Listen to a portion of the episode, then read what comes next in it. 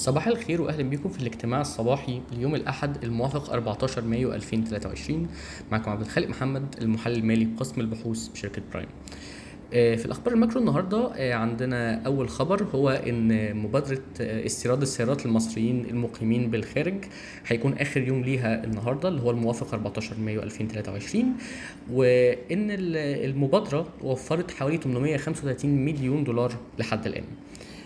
البورصة المصرية هتبدأ إعلان أسعار الذهب بشكل آه، بشكل مباشر على موقعها بداية من النهارده وبرضه وده مع إطلاق آه، صندوق أول صندوق للذهب مدرج في البورصة المصرية. حسب بعض المصادر الإخبارية مصر بتفكر حاليا في إنشاء شركة جديدة برأس مال مدفوع ما بين 5 ل 7 مليار دولار. والشركة دي من المتوقع أنها توفر خدمات التحوط ضد مخاطر العملة.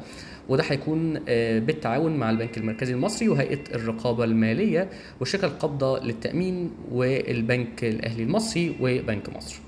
من المتوقع إن إحنا نشوف الشركة دي في النص الثاني من 2023 الحكومة المصرية بتطمح حاليا لبناء مجمع آه، للبتروكيماويات في في العين السخنة بالتعاون مع شركة Anchorage Investments آه، المجمع الصناعي ده من المتوقع إنه يصنع البروبيلين مع آه، خدمات مضافة أخرى. ومن المتوقع إنه يكلف حوالي 2.5 مليار دولار آه، على مدار 36 شهر.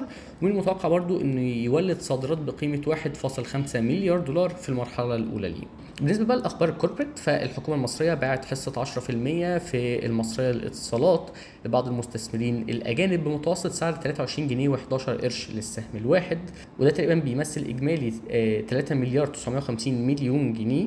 أو تقريبا 128 مليون دولار. تم بيع حوالي 171 مليون آه، سهم آه، من خلال وده كان بتغطية تقريبا قيمتها مرتين ونص وحاليا ده بيسيب الحكومة المصرية بحصة 70% في الشركة. شركة أغذية وهي إحدى الشركات التابعة ل ADQ Holding حاليا بتطمح لشراء حصة في الشركة الوطنية للمياه الطبيعية المملوكة للجيش أو المعروفة أكثر باسم صافي.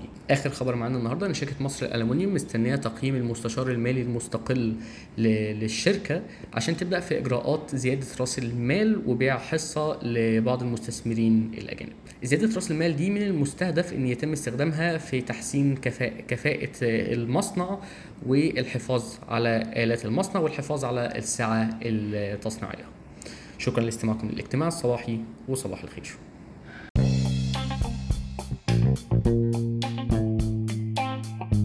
يرجى العلم أن هذا العرض هو لأغراض معرفية فقط ولا يمكن اعتباره عرض أو توصية شراء أو بيع أو إدارة استثمارات أو خدمات استشارية. ينصح باستشارة مستشارك المالي قبل اتخاذ أي قرار استثماري علما بأن الأداء التاريخي ليس مؤشرا يعتمد عليه لتحديد الأداء في المستقبل.